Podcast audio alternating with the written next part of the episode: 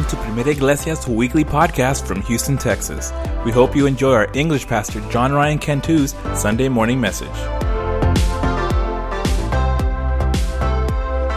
As well.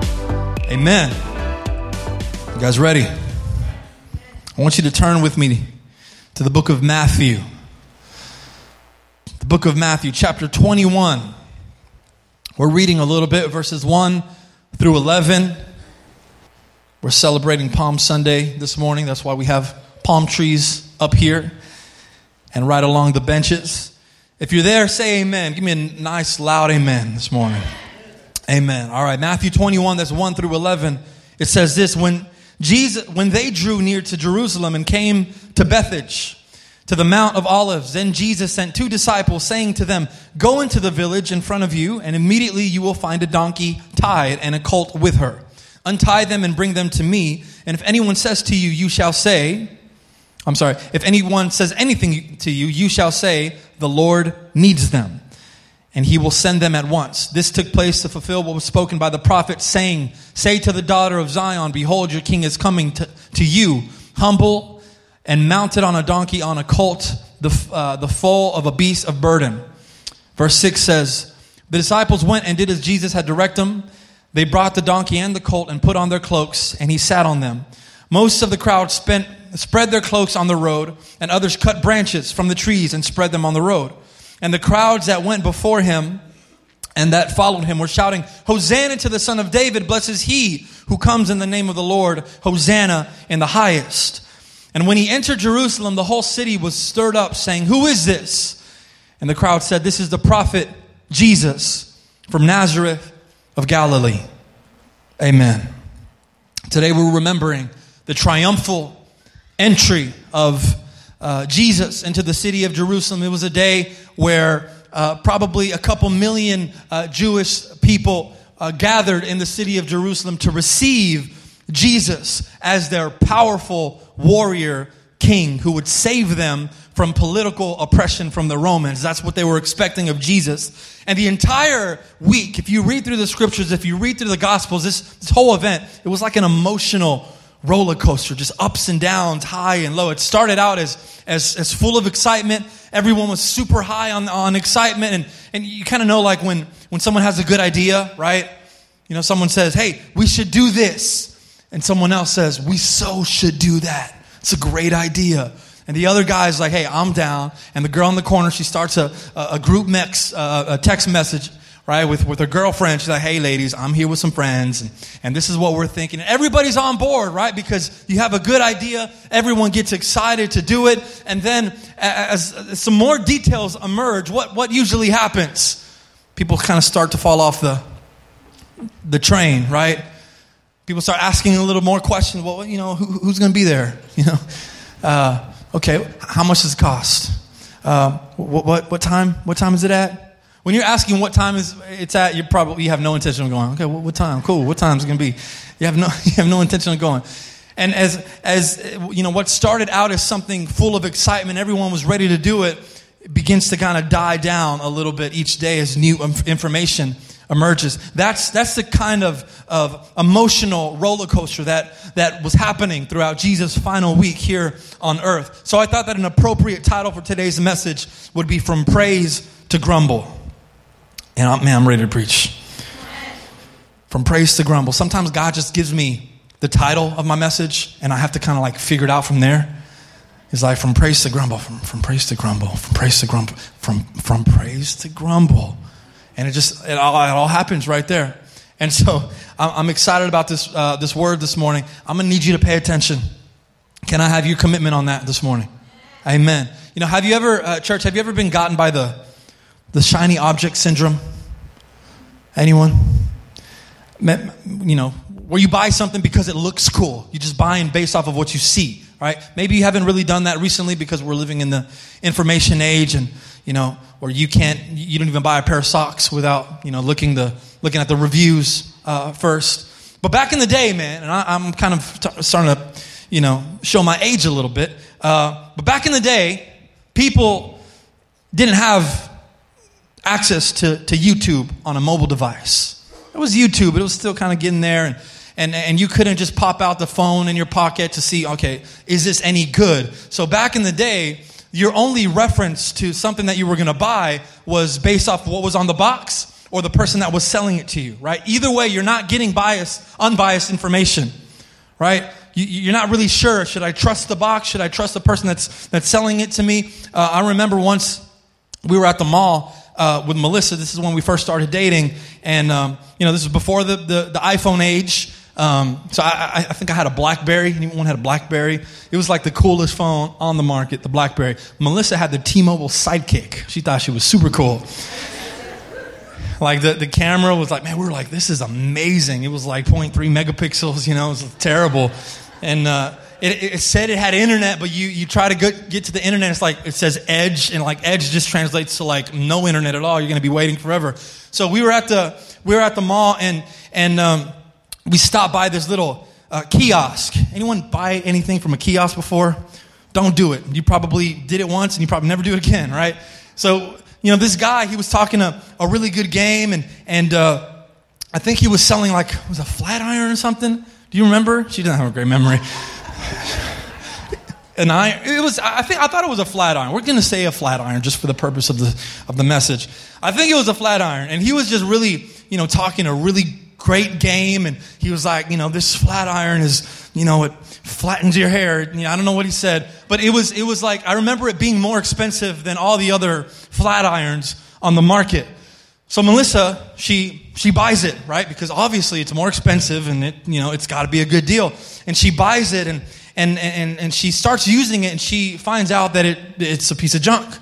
It's nothing uh, like like what she expected it to be. It didn't work the way that she expected it to work, and of course she's ex- upset because she spent all this money on this piece of junk.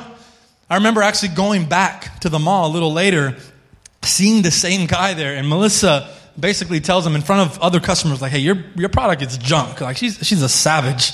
and I don't, I don't, like confrontation. I'm like, babe, let's just let's go to the food court. I'm, I'm hungry. But I don't know if you've ever fallen prey to, to the shiny object syndrome. You guys already know the story of the time when I, you know, bought a, a pair of speakers off the streets from these two dudes. You know, they showed me the box. The MSRP on the box said $2,300. It said it had great reviews on there and I, I bought it for $200. I thought these guys were suckers, man. I, I, I was getting them and I was a genius. And I, got, I get home and, and they don't even work. It was a scam. That's the shiny object syndrome. And that was kind of what was happening during this time when Jesus was entering the city of Jerusalem. People received them. He they received Jesus and they were singing praises and they were singing Hosanna, Hosanna in the highest, the son of David. Now, unlike the products that we purchased, Jesus wasn't less than what he appeared to be. Amen. He was just different. He was just different from what they thought that he would be. He wasn't what they expected. And when something isn't to your liking, when something doesn't meet your expectation, what does it do? It disappoints you.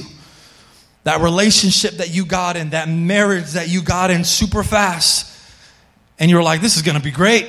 What can go wrong?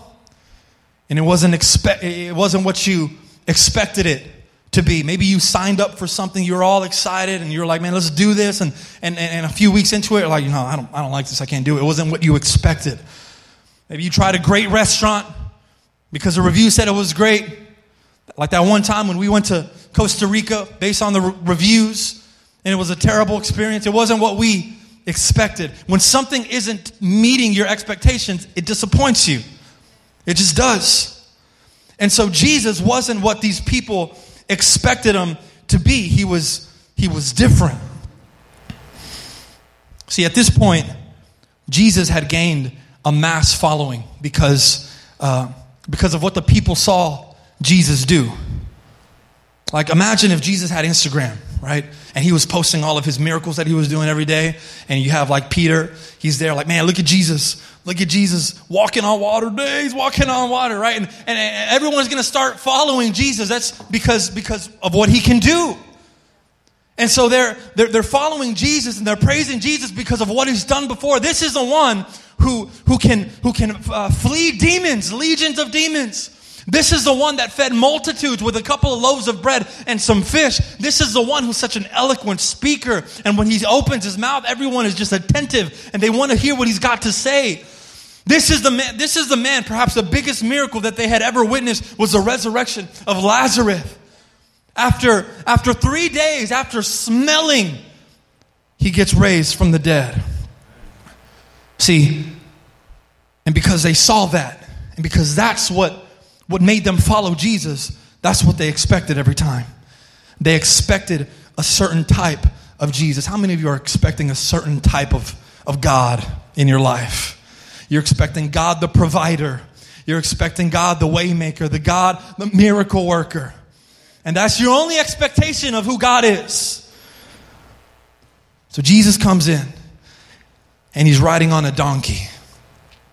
And that, that action of him riding on a donkey, that's, that's him declaring his kingship. He's, he's fulfilling the, the prophecy by the prophet Zechariah, who said that he was going to be coming in on a donkey. Uh, Jesus is like, Yeah, I'm coming in on a donkey because I am the king. And everyone is looking at Jesus, thinking, Man, he's the perfect one for the job. And remember, they're not looking at Jesus as their savior of, of souls. They're looking at Jesus as their savior from, from Rome, from political oppression.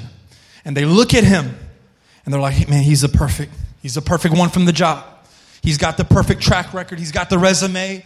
He grew up in the presence of, of, of Jewish leaders, so he's educated. This guy, is, he's the real deal.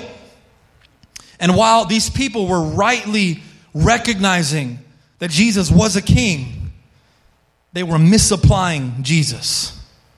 They were misapplying. How many times have we misapplied Jesus before?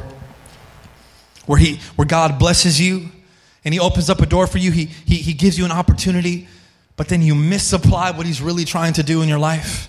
Like when God blesses you with the raise, you start singing, Hosanna, Hosanna in the highest, right? Who blesses His servant with a new car? And God's like, no, that, that's, not, that's not what I'm trying to do here. I'm, you know, I'm giving you more so that maybe you can give more, so that you can sow into the kingdom of God. You're misapplying the blessing. When you misapply the blessing, church, the blessing loses its purpose. And the blessing loses its effectiveness. It's not, a, it's not a blessing anymore, it's just something that happened. Or when God finally took you out of that situation that had been weighing on your spirit, for such a long time and, and, you were giving credit to the devil and, and, and God delivers you and you're like, thank you, God, because you rescued me from my chains. And, and God is like, no, that wasn't the devil, that was me. I put you there to teach you a lesson. I was trying to mold you into something. I was trying to refine you in the fire. But what did you learn? Nothing. Apparently, you think I'm the devil. We misapply the work that God does in our lives. And I think that we do that because our reference point is only on what God has done in the past. It's hardly ever on what God is going to do. And we think that because God has done it before, He's always going to do it again. And I love that song that we just sang, and I believe it, and it is a declaration of faith. But sometimes God doesn't heal again. Maybe He did once, and he, and he gets all the glory.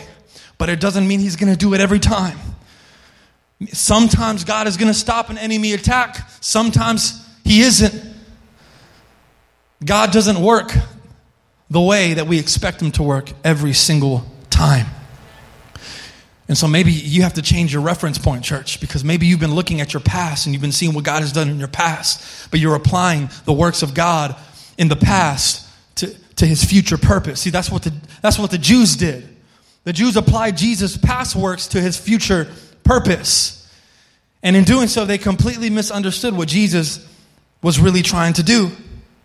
Jesus constantly spoke about the Father's kingdom, church. Constantly. It was always about the Father's kingdom, it was never about the present kingdom.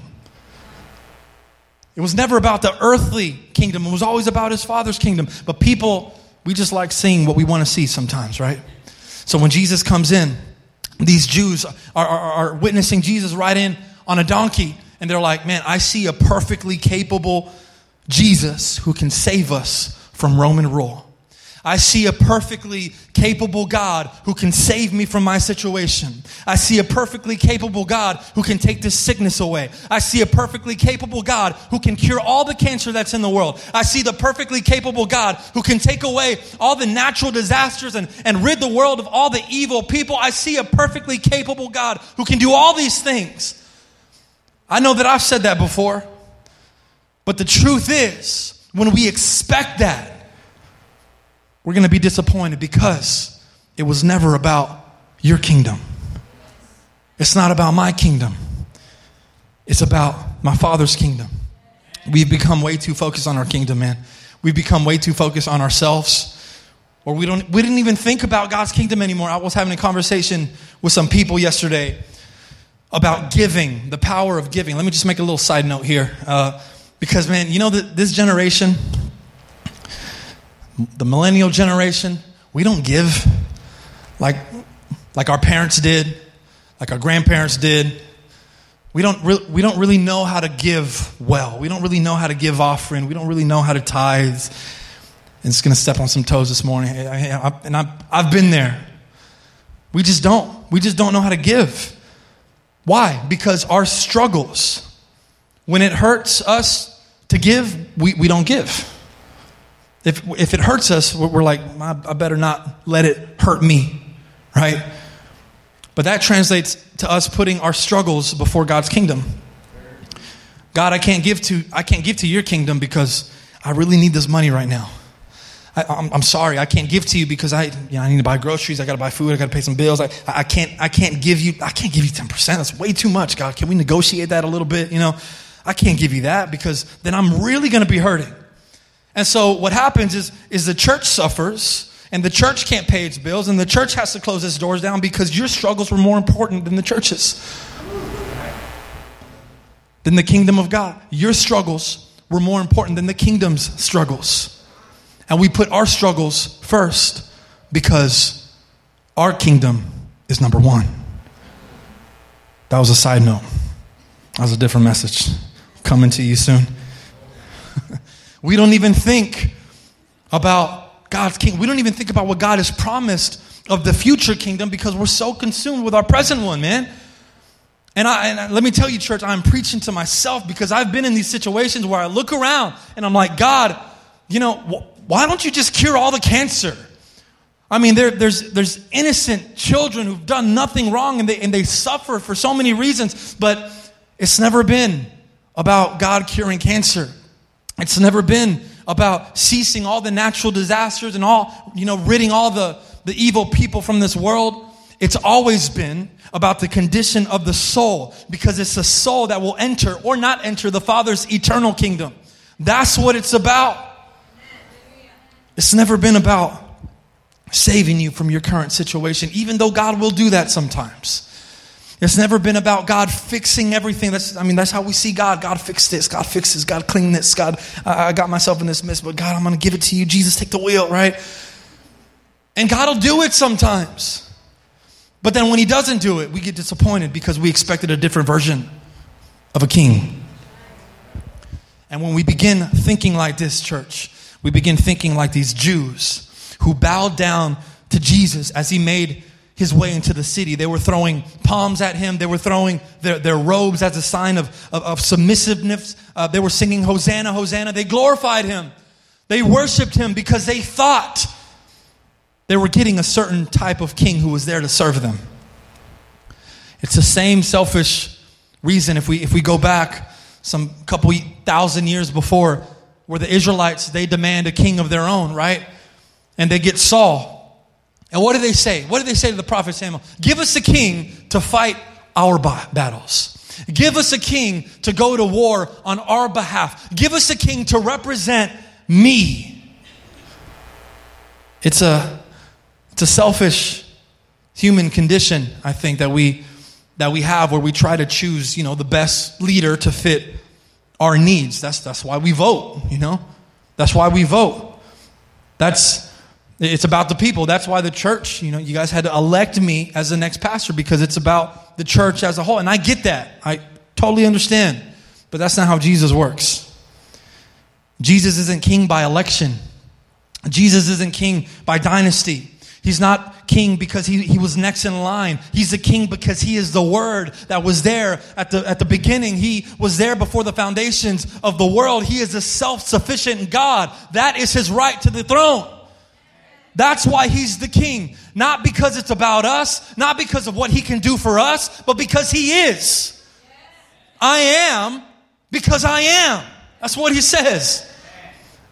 It's not I am because I'm here to serve you. It's not I am because I can do all these things for you. It's I am because I am. I don't need to fill in the blank. It's about our Father's kingdom. But because we're so used to our way of doing things, church, we begin to grumble when our king doesn't meet our needs. And our eventually, our praise for this amazing, all sufficient, all powerful king, it turns into grumble because Jesus isn't fitting our mold of king. Can I just tell you something this morning, church, that we need to realign our vision with a kingdom vision?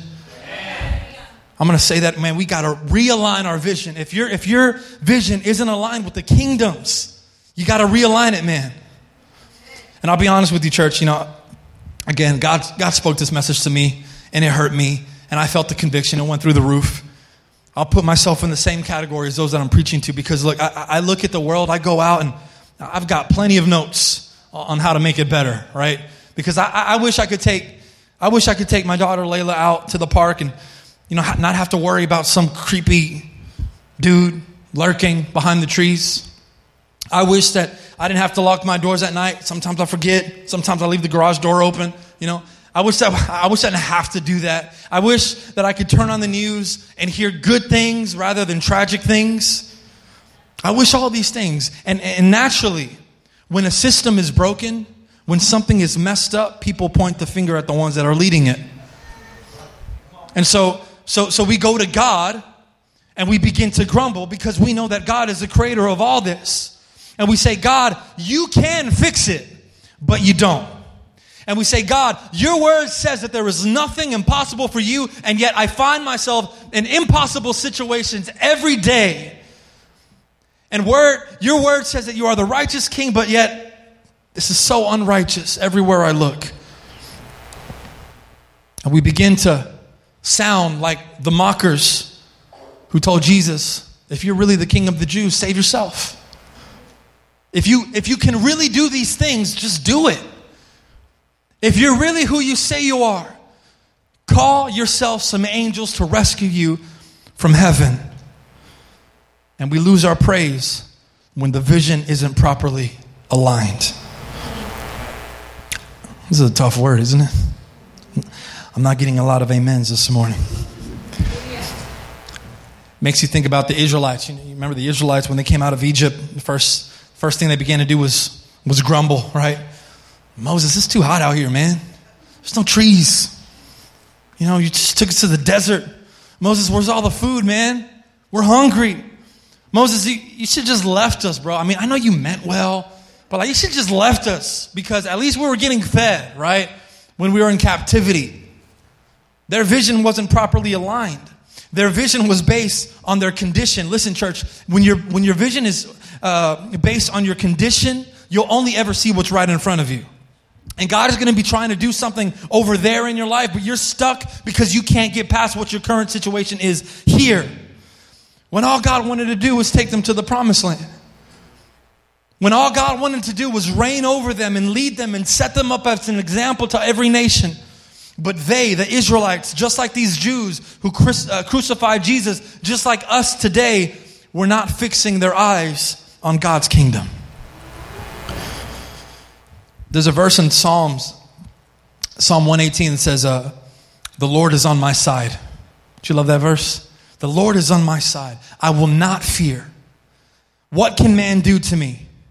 The Lord is on my side as my helper. I shall look in triumph on those who hate me. That's a beautiful verse. Encouraging. How many of you guys want God on your side? Yeah, right? I want God on my side. I expected you to say yeah because, of course, we want God on, on our side, but I think sometimes as Christians we take that verse a little too literally. We say, God, I want you on my side. It's kind of like when you invite someone over to your house. Hey, come to my house, man. I'm, you know, I'll prepare a meal for you. I'll treat you right. I'll treat you with respect, and you can come in, and we can have a good time together. And I'll let you. I'll share some of my things with you, and I'll make you. I'll, I'll make you feel right at home. But at the end of the day, it's still my house, and these are my things. And some of us have some rules for our homes. Take off your shoes. Ever been in one of those houses? You're like, okay, I'll take off my shoes. I wish you would have told me before. I would have wore better socks. You know? No eating in the living room. Don't drink in the living. Keep everything right here in the kitchen, please.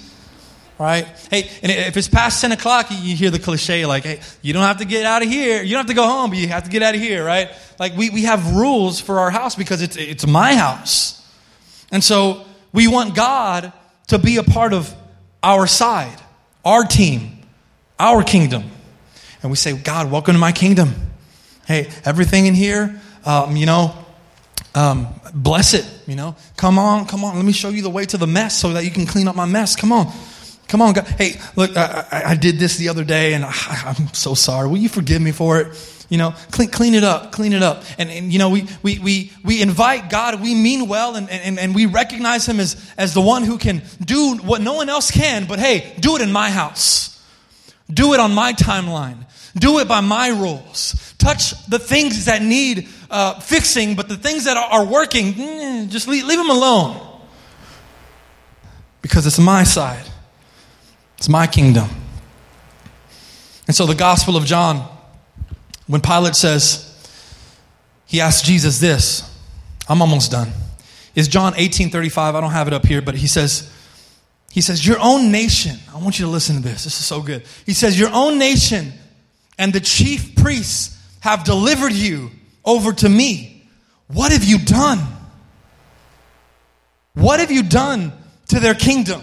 What have you messed up so badly in their system? To their home, to their side. What have you done to make them want to kill you? And Jesus says something so simple, so profound, and I just get the feeling that Jesus was so tired of saying it because he's been saying it for three years during his ministry and no one got the clue. And he says, My kingdom is not of this world. Wasn't even on their side.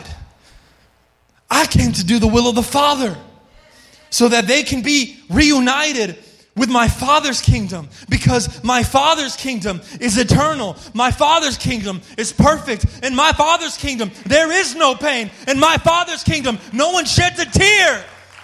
And I just want to get them out of their own side so they can come to my Father's kingdom. And it hurts me so much that they don't understand that. But one day, they will. It's never been about your kingdom, church. And again, man, when God was preaching this to me, my, my conviction levels went like through the roof because I know that I focused many times on my own kingdom. But I also know that the moment I just take my eyes off of myself and my current situation and my struggles and my pain, and I look to the future and I realign my vision with God's vision for my life, I know that every day there's going to be praise. There's never going to be grumble because in my Father's kingdom, it is perfection. There is no room for sadness. There are no room for tears. But we grumble when we lose sight of our Father's kingdom. Thanks for tuning in to Primera Iglesia's weekly podcast. Join Pastor John Ryan Cantu every Sunday morning at 11 a.m. For directions or more information, visit us at primeraiglesia.org. We'll see you next time and hope you have a blessed week.